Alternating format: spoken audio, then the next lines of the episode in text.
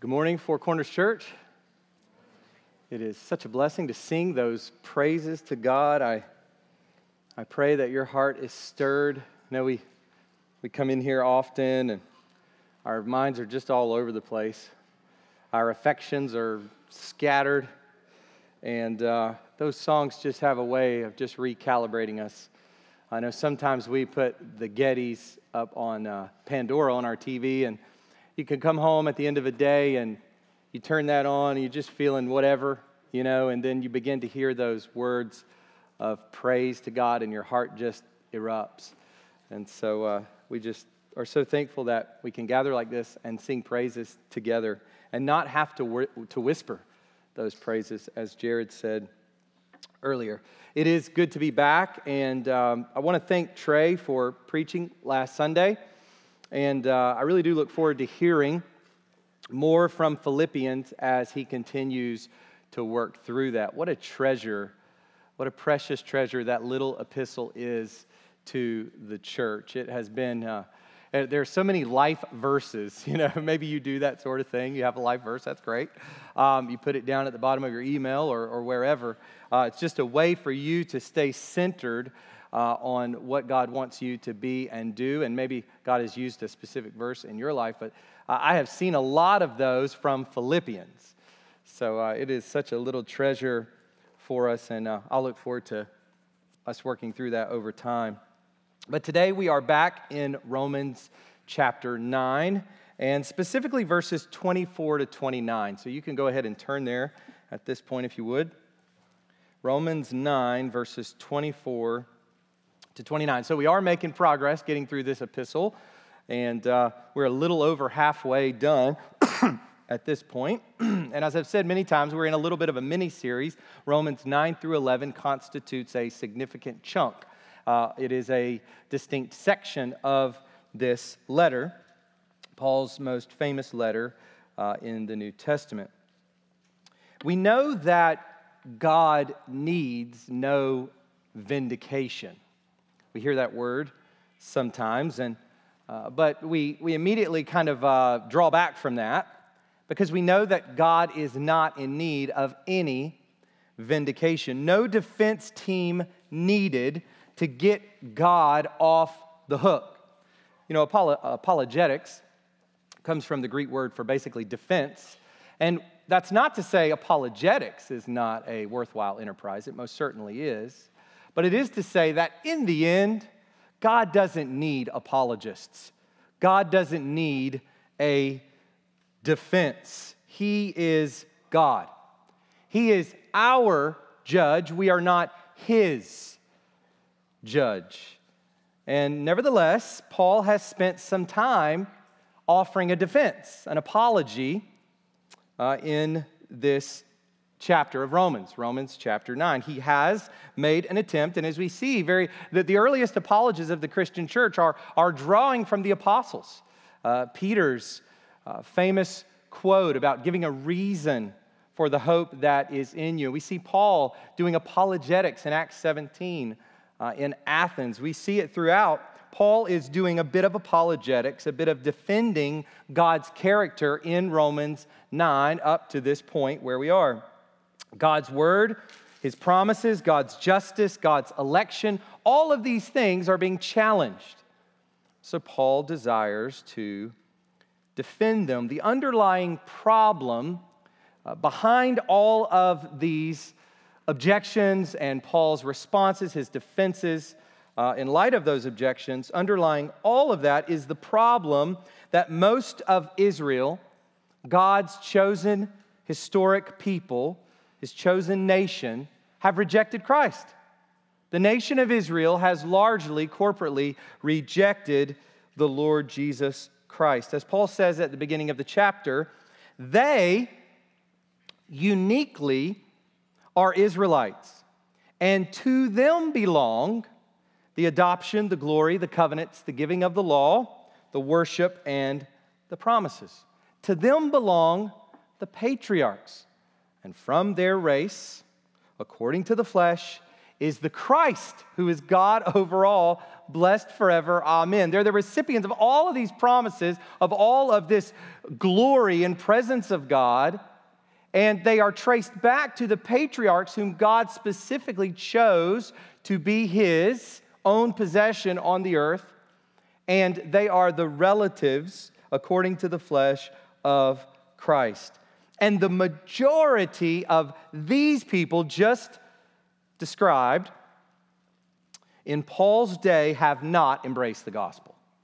They have rejected the gospel. They have rejected God's salvation, they have rejected God's Christ, and they have rejected God Himself incarnate in the flesh. Remember, in rejecting Christ, they have not just rejected the one whom God sent, though that is the way Christ refers to himself.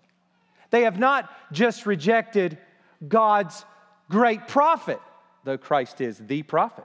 They've not just rejected their king, Christ is the king. They have rejected Emmanuel, God with us. They have rejected the Word who was with God, who is Himself God, who is the fullness of the Godhead bodily, who is the radiance of the glory of God. They have rejected the God of Israel. Israel has rejected the God of Israel. We've looked at how Paul responds, and I won't summarize all of that again today. I am inclined towards summary, but I will not do that today. I will spare you all of that. But it has led us up to the doctrine of election. That's where we have been recently. So, all of Paul's response to those objections, Paul's defense of God's character, has been moving along in Romans 9 and has led us right up to this topic, this doctrine of election that God, according to his own will and for his own glory, chooses some and not others. Let me say it this way from one lump of clay, God, the sovereign potter, chooses some to be vessels or recipients of mercy for his glory, and others to be vessels or recipients of wrath also for his glory. You know, you can't spend much time in the Bible without seeing that God's great theme is his own glory. And if you're wondering, you know, we, we, we don't like that quality in human beings. Any human being is, who, who is about his glory or her glory, that's immediately repulsive, even to pagans. I mean, that whole uh, that whole emanation of pride is just something we, we think is rotten in human character, but it is not the same with God. For what else would God be about? What else would God value above all things besides his own glory? He is the infinite God, Father, Son, and Holy Spirit, eternally existing. Before anything was, God is. What else could he be about besides his own glory.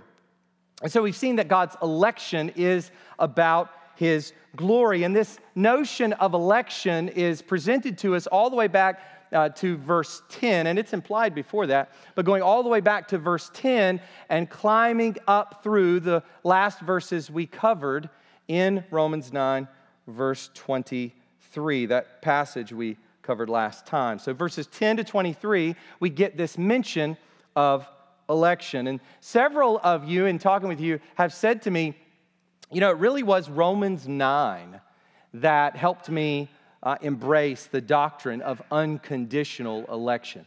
That God chooses entirely apart from anything in those whom He chooses, but He chooses simply according to His own will. And that is uh, not surprising. Romans 9 is one of those passages that is just so crystal clear. And I've said this many times. I don't think Romans 9, uh, the portions we've covered, is confusing. I don't think the message of Paul is confusing. It is just hard for human beings to swallow. That's why it is difficult, not because uh, there's a lot to untangle. So let me just give you, as I say all of that about, about election, let me give you several things to keep in mind as we process this, because I, I recognize that some of you here are, are either coming to this doctrine of election, predestination, God choosing some and not others. This whole idea is maybe a bit foreign to you, or you have been in a church before. I know of churches, even in our area, who would say that this notion is heretical, that would say that what we've just seen Paul so clearly say is heresy. So, um, certainly some of us have, have been in an environment where we have been not been taught these things or we've been taught contrary to them. So I recognize there are varying levels of processing that are going on. And those uh, in gospel community groups have probably experienced this firsthand as you've been discussing that uh, over the last few weeks. So let me just give you several things to consider uh, as we process this before we move to our next passage for this morning. So, four things to consider. First, in God's electing purposes, all humanity is considered as fallen. And this gets to the decrees of God before the world began, because we know election happens in the mind of God before the world began. But did that happen in the mind of God? Logically, we know that God's not making these decisions temporally, He's eternal. But logically, in the mind of God, did His decree to elect come after or before uh, the, the fall in God's mind as He decrees in eternity. And I think our text has demonstrated that uh, all humanity is considered as fallen when election takes place. This is, uh, by the way, I, I don't like to throw out too many of these, these words, but this is the difference between supralapsarian and infralapsarian. Just let those go right over your head if you'd like.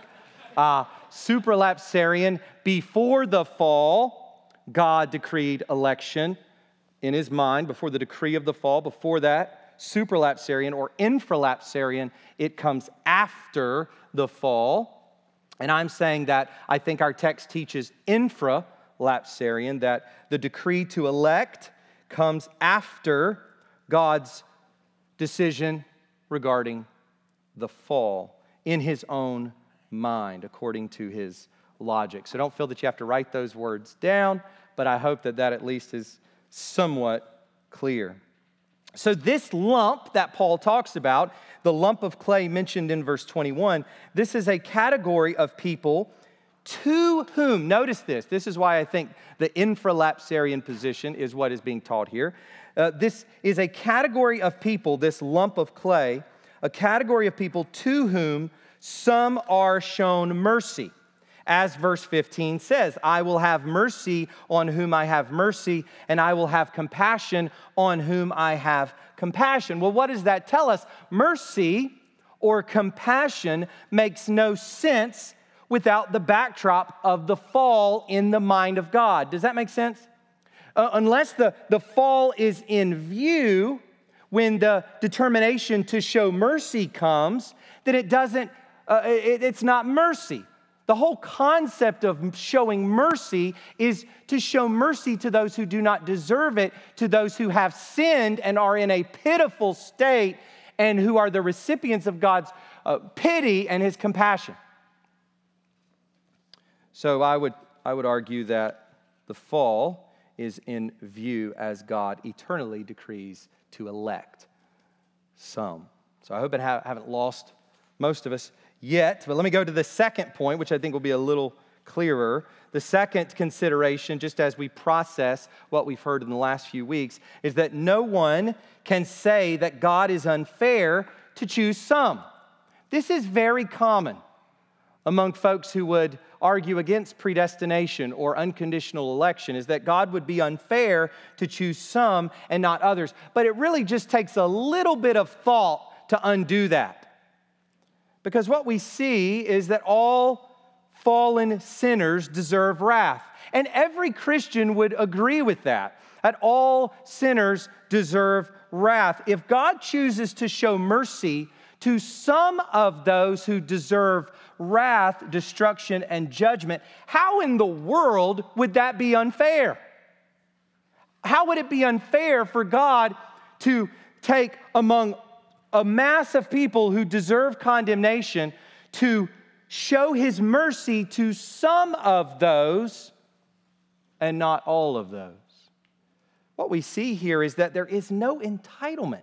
There's no entitlement to God's salvation. That's the fundamental error in the minds of those who, uh, who would argue against this. There is no entitlement. No one deserves anything other than sin, death, and hell. Sin being increased, as we saw at the end of Romans 1, to the defiling of mind and body and ruin in one's path, Romans 3, ultimately leading to the tribunal of God in which the verdict of guilty is rendered and the sentence of hell is given. That's what we all deserve. Every human being.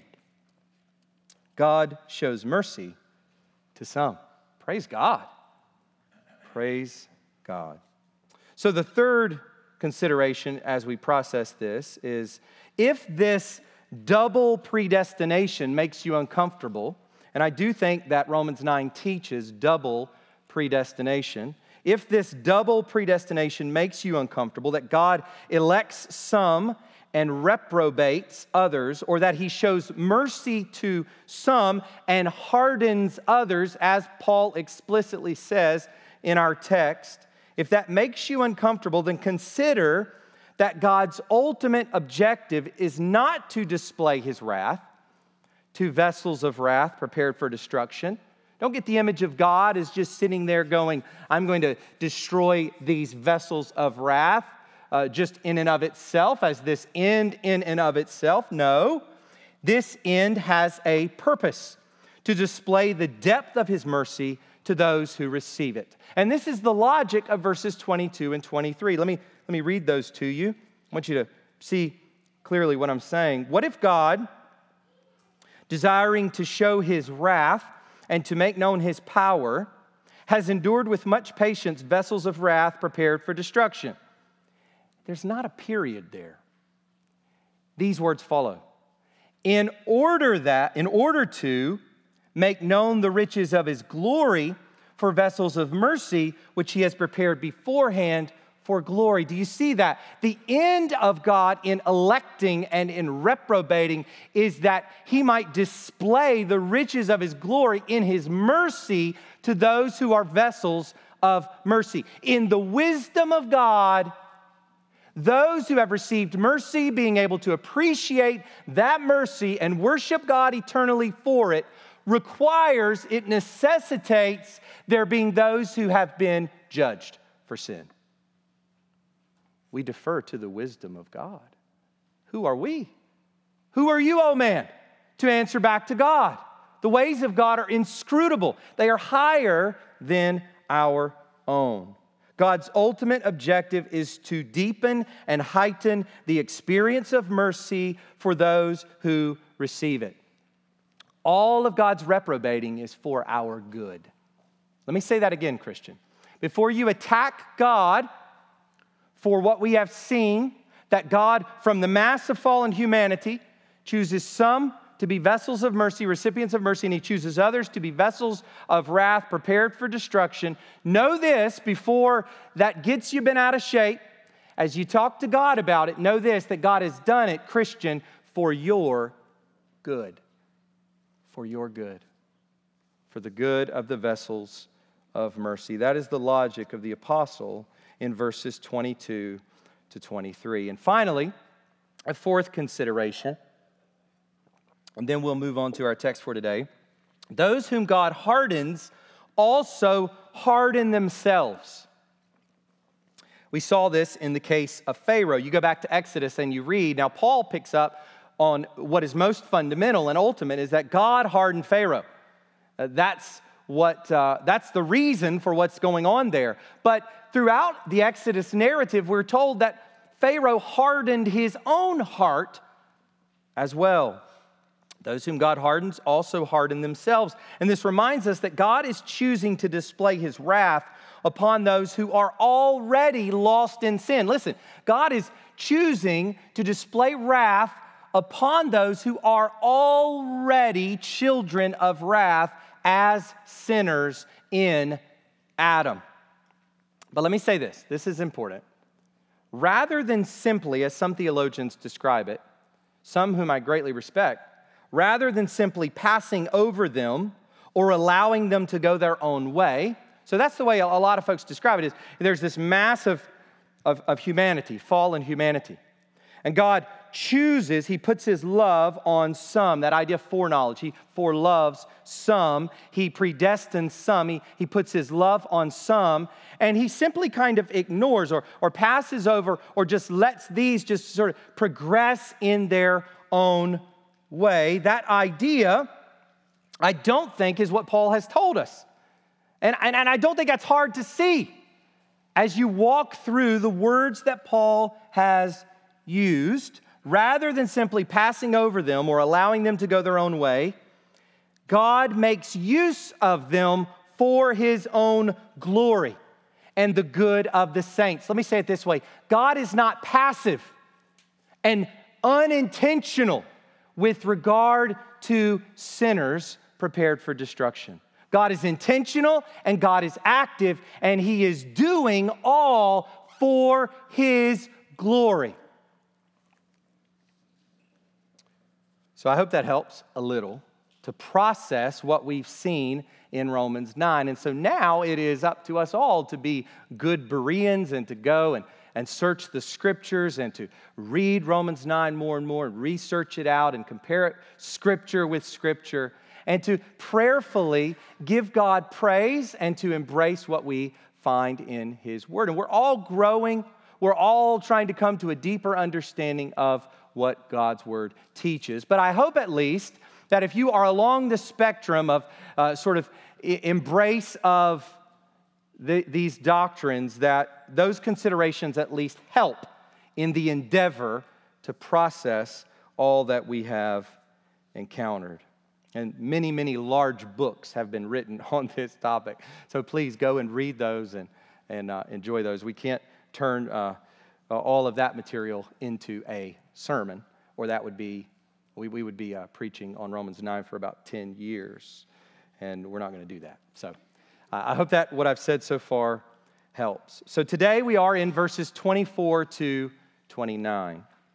We move from God's electing purposes in general to what is specifically happening in Paul's day as the gospel goes out. So we have general election being described. God is explaining the, the whole idea and concept of election, and now he's going to tie it back in to the main theme. Remember, we're talking about Israel. As many Gentiles are coming to faith in Christ, while only a small minority of Israelites are coming to faith. God's election is the answer to that dilemma. God's electing purposes is the answer to the big problem of Israel's unbelief. And that's what we're going to look at today. What's happening? What's going on? So, the title for the sermon this morning is The Potter's Vessels of Mercy. And if you would please stand with me for the reading of God's Word. We looked last time at the sovereign potter, and now we're coming to the potter's vessels of mercy. So, I'm going to begin at the, be- at the beginning of chapter 9, and I, I hope, uh, let me ask you to do this. All those considerations that I just said, in terms of helping us process. Here we go again. We're going to read the text again, try to follow Paul's logic, and uh, let's, let's move that logic right into our text for today. This is the Word of God. I am speaking the truth in Christ.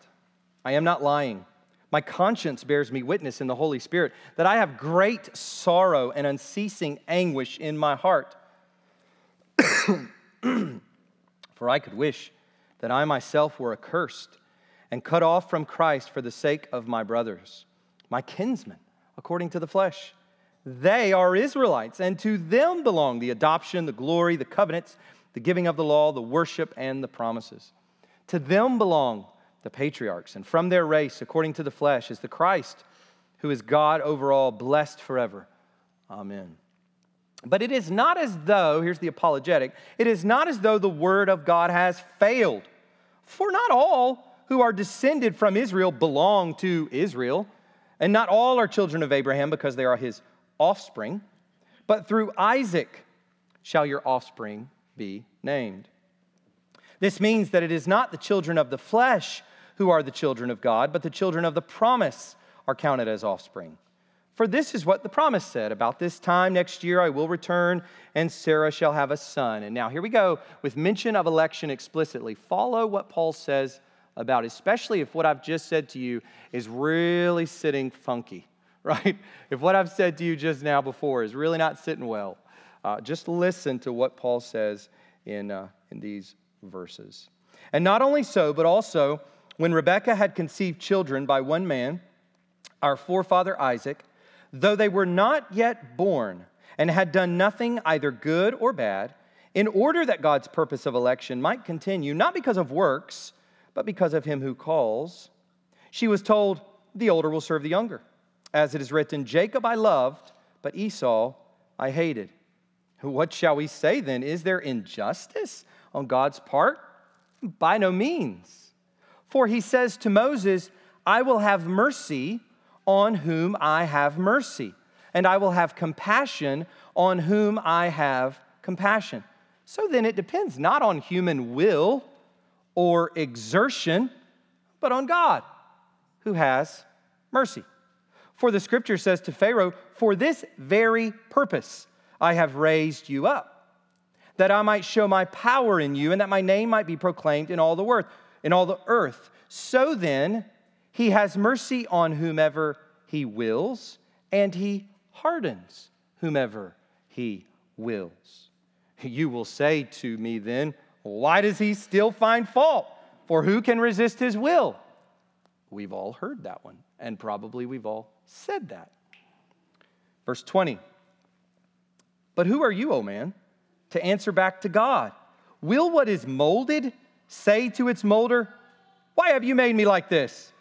Has the potter no right over the clay to make out of the same lump one vessel for honorable use and another for dishonorable use? What if God, desiring to show his wrath and to make known his power, has endured with much patience vessels of wrath prepared for destruction, in order to make known the riches of his glory for vessels of mercy, which he has prepared beforehand for glory. And now our text for today. Even us, whom he has called, not from the Jews only, but also from the Gentiles. As indeed he says in Hosea, Those who were not my people, I will call my people. And her who was not beloved, I will call beloved. And in the very place where it was said to them, You are not my people, there they will be called sons of the living God. And Isaiah cries out concerning Israel Though the number of the sons of Israel be as the sand of the sea, only a remnant of them will be saved. For the Lord will carry out his sentence upon the earth fully and without delay. And as Isaiah predicted, if the Lord of hosts had not left us offspring, we would have been like Sodom and become like Gomorrah. You can go ahead and be seated.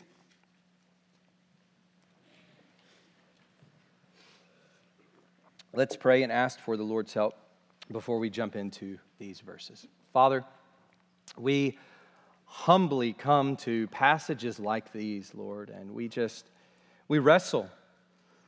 We wrestle in our minds, we wrestle with these passages in our own human ethical structures. We we struggle with these passages uh, in as we think about the lives of the people we love as parents, as we think about our children born in Adam, born either vessels of wrath prepared for destruction or vessels of mercy prepared for glory. God, it is, these are, these are profound truths, and they are, they're not easy to wrap our minds and our hearts around. God, we pray that you would give us hearts and minds to see what your word clearly says. And God, that we would submit ourselves to it. And, and as theologians for millennia now have said, that we would, we would be those who have faith seeking understanding, that we would trust your word and what it says on face for face value, for what it says on the surface, what, what, it, what it means, and uh, interpreting it with other scriptures. And, and Lord, that we would trust it though we are scratching our heads. We would trust it and put our entire life into it, even though we don't yet understand it. Father, we recognize there will be things in this life that we never understand in our finitude and our inability to see beyond the ceiling of this earthly existence. And so, God, we pray that you would guide our hearts to be those who seek to know, but at the same time, those who are honest about our own weakness, our own frailty, our sinfulness, and just our general humanity. God, we pray that you would be with us as a church as we appropriate these truths rightly as we draw out the right implications from these truths, those that lead to worship and not arrogance, those that lead to intense evangelism for the sake of the glory of your name rather than indifference to the lost. Father, we pray that you would guide all of us as a church and individually, Father, uh, that our hearts would respond to these truths rightly. We ask God that today what is before us in these verses would be clearly taught and understood in, in our minds and that our hearts would respond in faith and repentance by the Spirit. Be with us now, we pray, in Jesus' name. Amen. So, the potter's vessels of mercy. In these verses, verses 24 to 29, Paul is describing the vessels of mercy in God's redemptive plan, and he presents this in two parts. So, we'll have those up on the screen here. he, prevent, he presents first the reversal concerning the Gentiles, and then secondly, the remnant concerning the Jews. It's the structure of what he has to say here is pretty clear. So, first, let's look at the reversal, which concerns the Gentiles. Look with me at verses 24 to 26. Even us, so he's going from vessels of mercy prepared for glory, even us, whom he has called, not from the Jews only, but also from the Gentiles. As indeed he says in Hosea, those who were not my people, I will call my people, and her who was not beloved or beloved, I will call beloved. And in the very place where it was said to them, You are not my people, there they will be called sons of the living God. As we've seen throughout Romans, Paul is intent on showing that the message of Christ, the Christian gospel, the doctrine of the New Testament, the apostles' teaching, is rooted in the Old Testament. We find that all throughout the New Testament. Uh, Matthew is one of the uh, writers that comes most to mind. I mean, he's constantly trying to show that what is happening in Jesus Christ is from the Old Testament, prophesied in the Old Testament. And Paul does the same thing, and he does this all throughout Romans. Lots and lots of quoting to show that the message of Christ is rooted in the Old Testament. We saw this at the very beginning. You go back to chapter 1, verse 2. The gospel that Paul preaches, God promised beforehand through his prophets in the Holy Scriptures. So at the very beginning of Paul's presentation of his message, of his presentation of the gospel, he wants to say, Look, this gospel of which I am an apostle has been preached beforehand through the prophets in the Holy Scriptures. It was promised. You go there and you look, and you will see that it was promised. And then in that central passage of Paul's message, chapter 3, verses 21 to 26, which we have over here on this wall, on that board, he says in verse 21 that the law and the prophets bear witness to it. So, very much wanting to say, look, the message of Christianity, the message of Christ, is a fulfillment of what was promised in the Old Testament, what was borne witness to. Christ and the gospel concerning Christ are the fulfillment of all Scripture. But that's not all that Paul wants to show. It is not just the content of the message that was foretold. Listen to this not just the content, it was also the manner in which it would be received.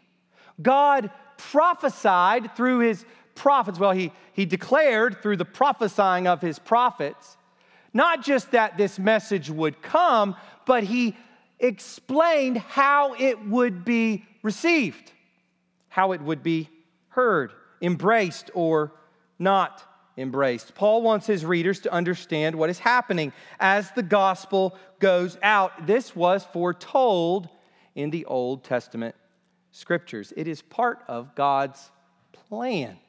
That's the big idea of all of this is God is working according to a plan.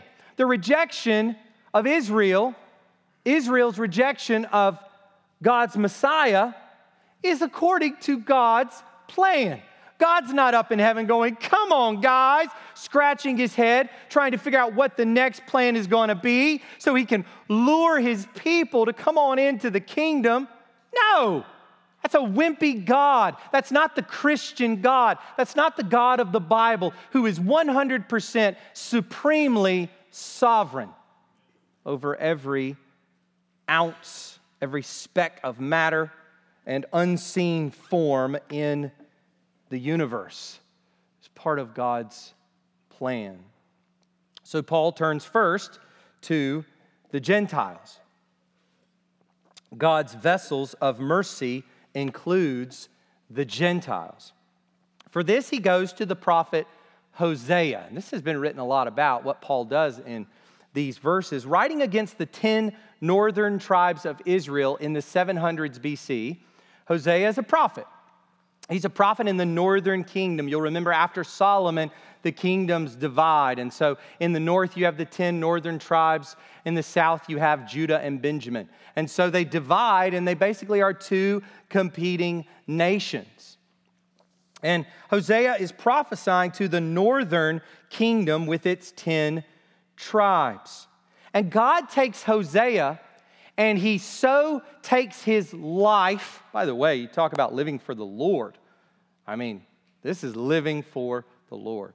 Uh, God calls Hosea to go and marry a prostitute named Gomer. Now, it's unclear whether she was a prostitute before or uh, she was a kind of promiscuous. He married her and she became that. It's just, exa- it's not exactly clear kind of how all that unfolds. But the, the, the whole idea is that Hosea would marry this promiscuous woman who became a prostitute or who was a prostitute. He would marry her and her whoredom, as it says in the ESV in Hosea, uh, against Hosea would be a little picture of the whoredom of Israel against its God. A picture of what was going on theologically as the northern tribes were going after Baal and other false gods and heinous practices of the nations. So God has Hosea marry her and have children with her, and she's unfaithful to him. God does this in order to depict what is happening with Israel, and they as I said before, have, as it were, committed adultery against their husband. This is a theme when we come to Christ and the church in the New Testament, we recognize that this whole idea of bride and bridegroom really goes back to the Old Testament. Israel was the, the wife, the bride of the bridegroom or the husband, Yahweh, the God of Israel. So they have committed adultery by forsaking the Lord. Hosea has three children with Gomer, and the names of these children describe God's punishment on them. So God is just doing it up with illustrations through Hosea's life. And by the way, I mean, well, as I said before, this is an incredible picture of devotion to the Lord above all else. Hosea's entire life is, is, is a picture. His marriage and his children's names, their very existence, is a picture of God's relationship with Israel. So the next time you complain about something that God has asked you to do, or that something God's called you to do, as being a bit uncomfortable, think Hosea. Think that level of commitment to the Lord's workings. The second child is a daughter, and she is named No Mercy. And the third child is a son, and he is named Not My People. So you see, the children are meant to show the effect of the adultery. This is God's judgment on his people. Because of their sin, they will receive no mercy and will be rejected as not my people. But then God says that he will reverse all of this. And that's what Paul picks up on here in our passage. Paul is picking up on the message that God delivers through Hosea that this not my people and this no mercy will be reversed by God. And in verse 25, he quotes pretty loosely from Hosea 2 23. And in verse 26, he quotes verbatim from Hosea 1 10. What's interesting, though, about this passage, this is the reason it's stirred up so much controversy or has caused a lot of commentators to squirm. What's interesting about it is that Hosea is clearly referring to Israel. He is clearly writing to Israel. Whereas Paul uses this passage to refer to the Gentiles. What in the world is Paul doing? Is he playing fast and loose with the Old Testament? Just grabbing it and twisting it and turning it? I mean, the rabbis would have had reason to say, Paul, what are you doing? This is wrong. False teaching, false teaching. Paul's misusing the Bible. Was Paul misusing the Bible. Paul's message is that there will be a great reversal concerning the Gentiles. The not my people will be called my people. The not loved will be called loved. And the not my people will be called sons of the living God. Before I go on to answer that question that I just raised, let me just draw out this quickly. With these three phrases, my people, loved, sons of the living God. Don't we get so much insight into who we are as Christians? So much insight here. And this goes all the way back to the Old Testament prophets. This is who we are. This is your identity if you are a Christian. You are one who is loved by God and all that that means. You belong to God.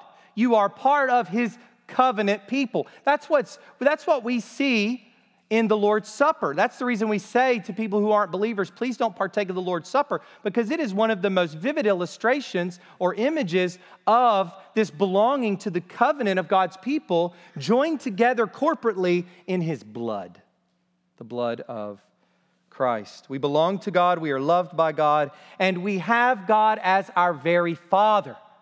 We are sons and daughters of the living God. So we don't want to pass over that. We just want to recognize this is who we are as Christians, know that, and live in light of that identity. I finally got around to reading Paul's Tripp book, Paul Tripp's book on parenting. And it's just so helpful. It's just so helpful for uh, recalibrating in your mind what your job is as a parent and what your job is not, and who you are as a parent and what you are not as a parent and how much we just depend on God's grace and how much we must find our identity in who we are in relation to the Lord our God. And not in relation to our kids, not in relation to our home, not in terms of all the, the, the hopes and dreams we have for domestic life, but in the Lord our God. So I'll move on beyond that, but I think that is helpful for us. So, how does Paul take an Old Testament text, back to our question, referring to Israel, and apply it to the Gentiles. Let me give you a quote here from John Murray, and it was difficult trying to determine what quote to select here. There were a few that I uh, was toying with, and I, of course, in my mind, I think I'll just include them all, but um, better judgment said not to do that. So I want to give you this extensive quote from John Murray, which I think is satisfactory and it leaves us still scratching our heads a little bit. And there, is, there are nuances to it, but I think it at least helps us begin to wrap our minds around why it is or how it is that Paul can take an Old Testament text related to Israel and uh, have it referred to Gentiles. So John Murray says this In Hosea, they refer, these words refer to the tribes of Israel and not to the Gentile nations. There should be no difficulty. Don't get trouble, he's saying. Paul recognizes that the rejection and restoration of Israel, of which Hosea spoke, have their parallel in the exclusion of the Gentiles from God's covenant favor, and then their reception into that favor. Of Israel, it had been said, For I will no more have mercy upon the house of Israel. But this is not the final word. God will again betroth in loving kindness, and in the place where it was said unto them, You are not my people, it shall be said unto them, You are the sons of the living God. So it is with the Gentiles, once forsaken of God, but later embraced in covenant love and favor. The same procedure is exemplified in both cases. And Paul finds in the restoration of Israel to love and favor the type in terms of which the Gentiles become partakers of the same grace. So, Paul is reflecting on that passage in light of Christ's coming, in light of God's redemptive plan understood holistically. And it is quite interesting. I won't get into all of this, but if you go back and read Hosea, there are a lot of prophetic imageries, uh, images there regarding the Messiah.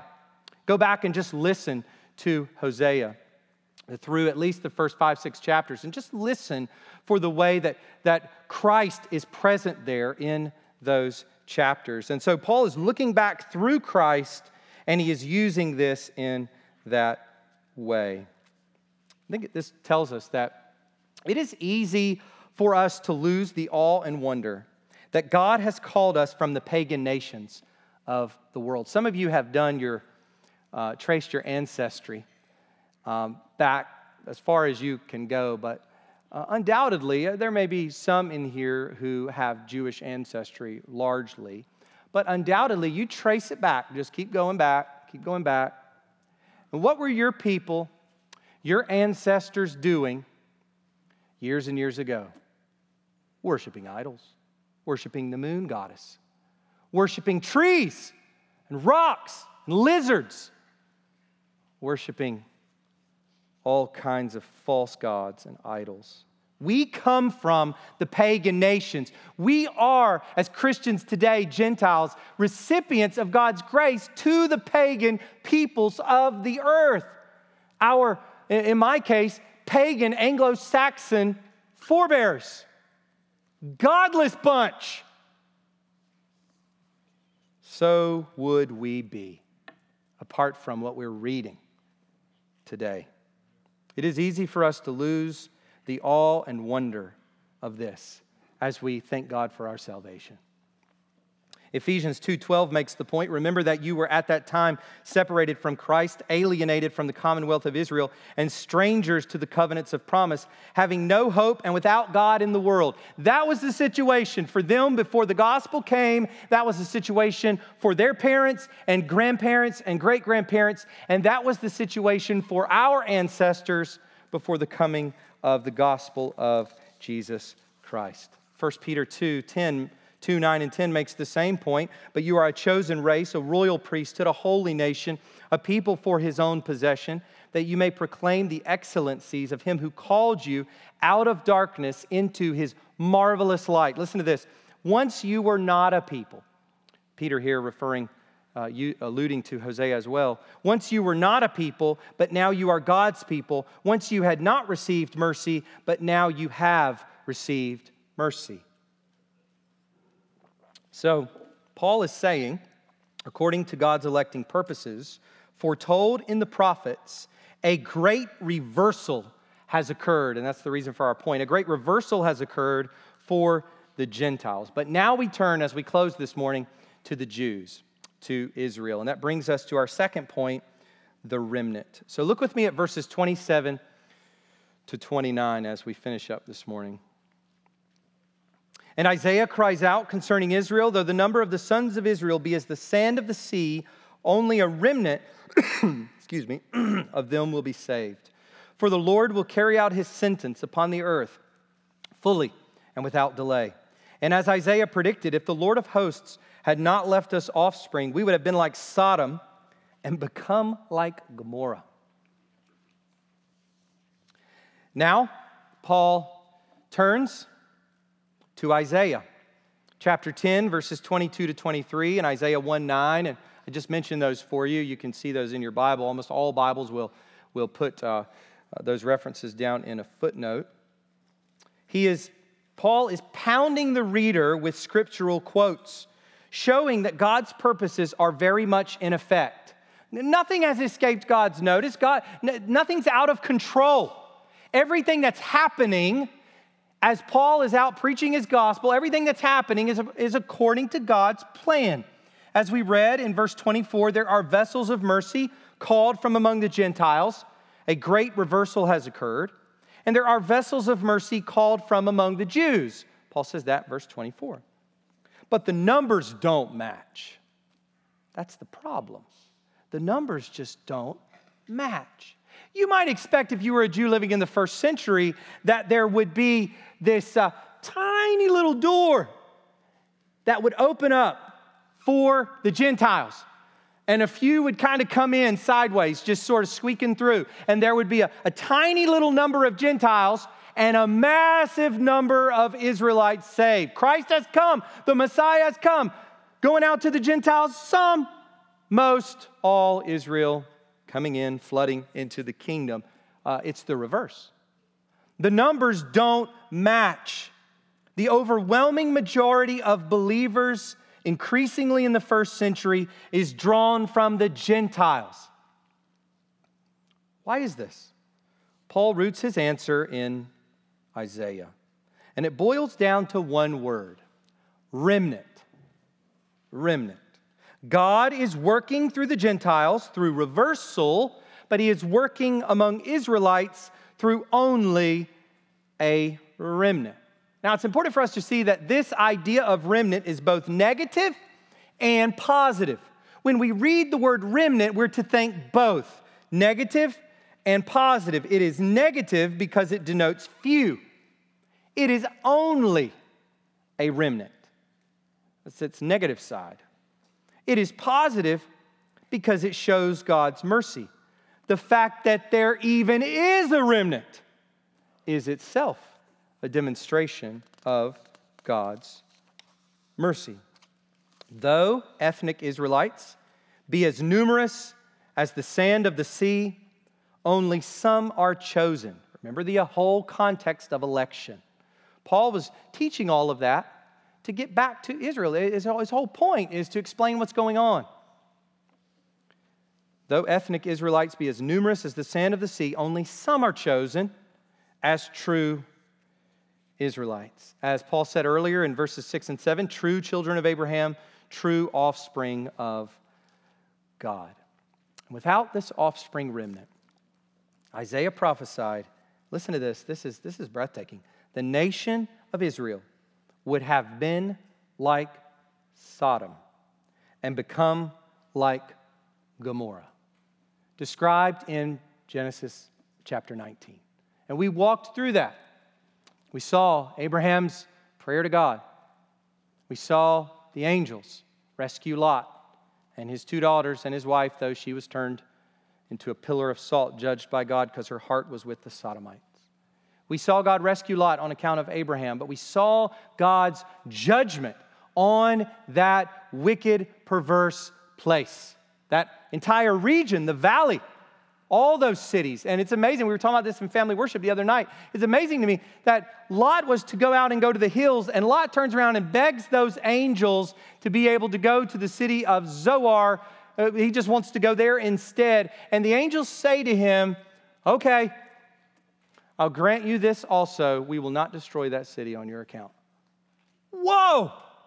God's mercy. He was going to destroy the whole city. He preserved it on account of Lot, and Lot didn't even stay there. He ended up leaving because he was afraid.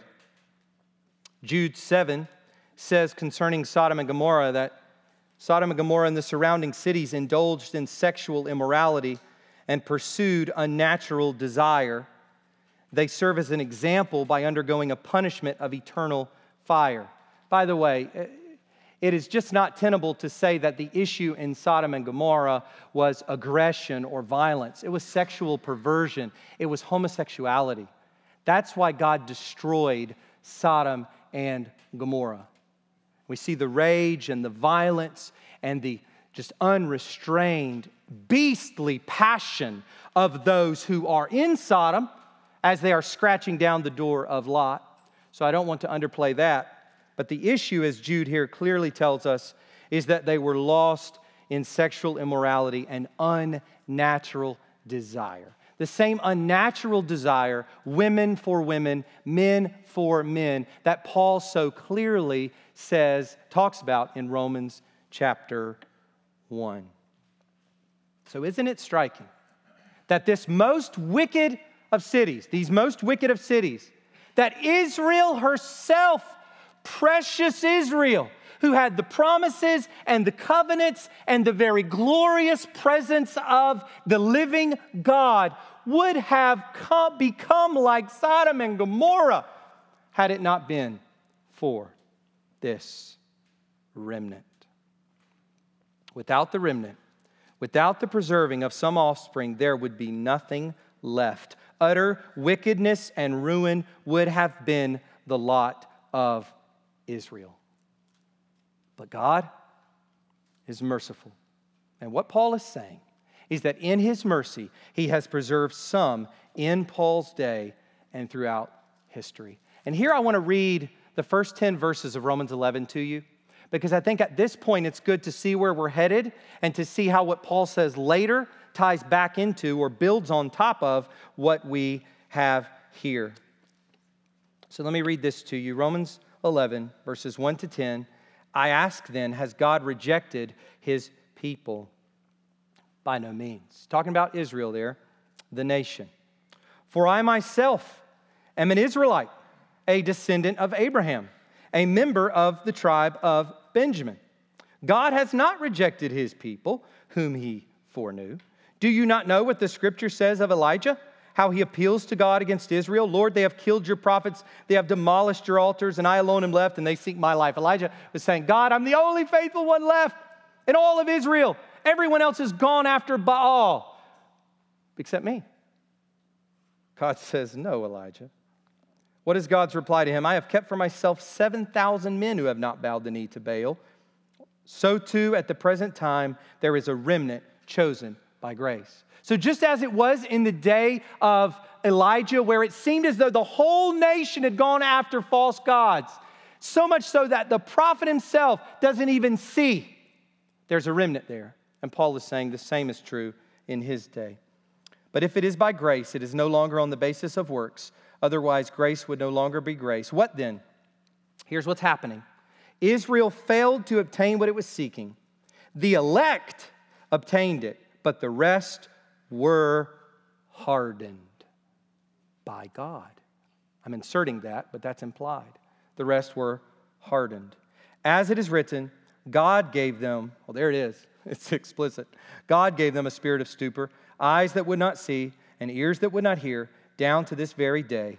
And David says, Let their table become a snare and a trap, a stumbling block and a retribution for them. Let their eyes be darkened so that they cannot see, and bend their backs forever. That's what Paul is talking about in our passage for today a remnant, a remnant of believing Israelites. So, the God of Israel, the Lord of hosts, the armies of heaven, the armies of men, the universe itself, he has mercifully preserved his people. Some Jews, many Gentiles. But, as Hosea declares concerning Israel itself, we are looking for another reversal. Here's the beauty of how the, the, the Old Testament works in light of Christ.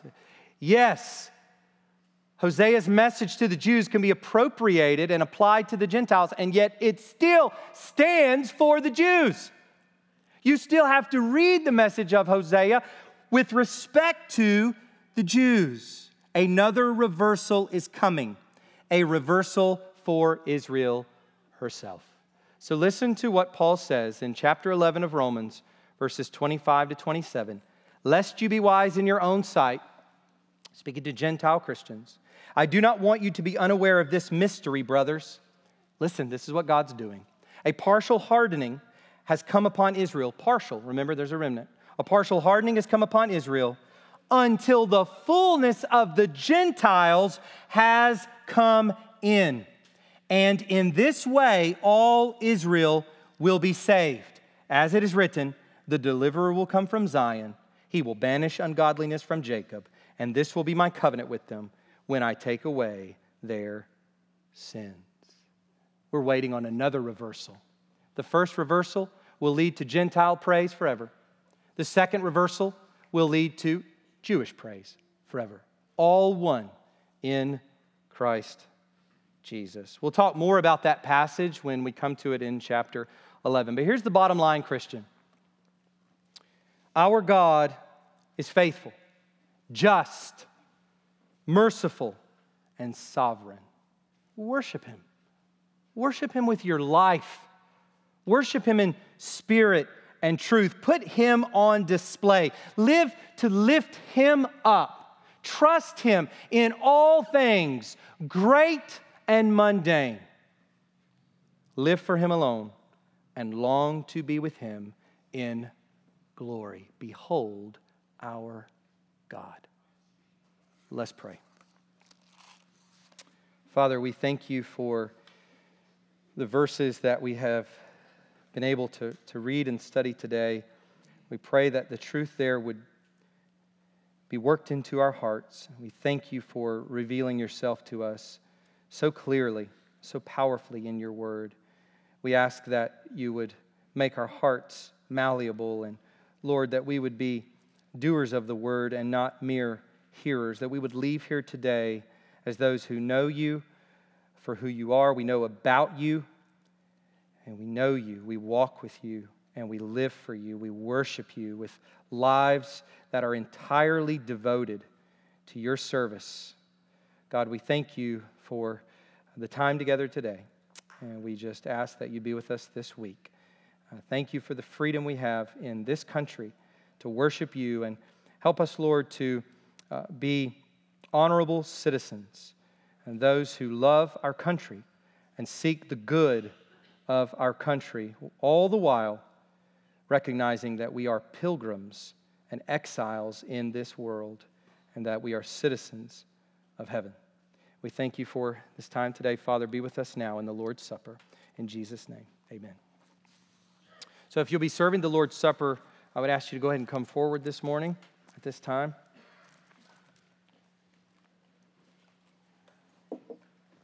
1 Corinthians 11, verses 23 to 32 says this For I received, Paul says this, for I received from the Lord what I also delivered to you, that the Lord Jesus, on the night when he was betrayed, took bread, and when he had given thanks, he broke it and said, This is my body, which is for you. Do this in remembrance of me.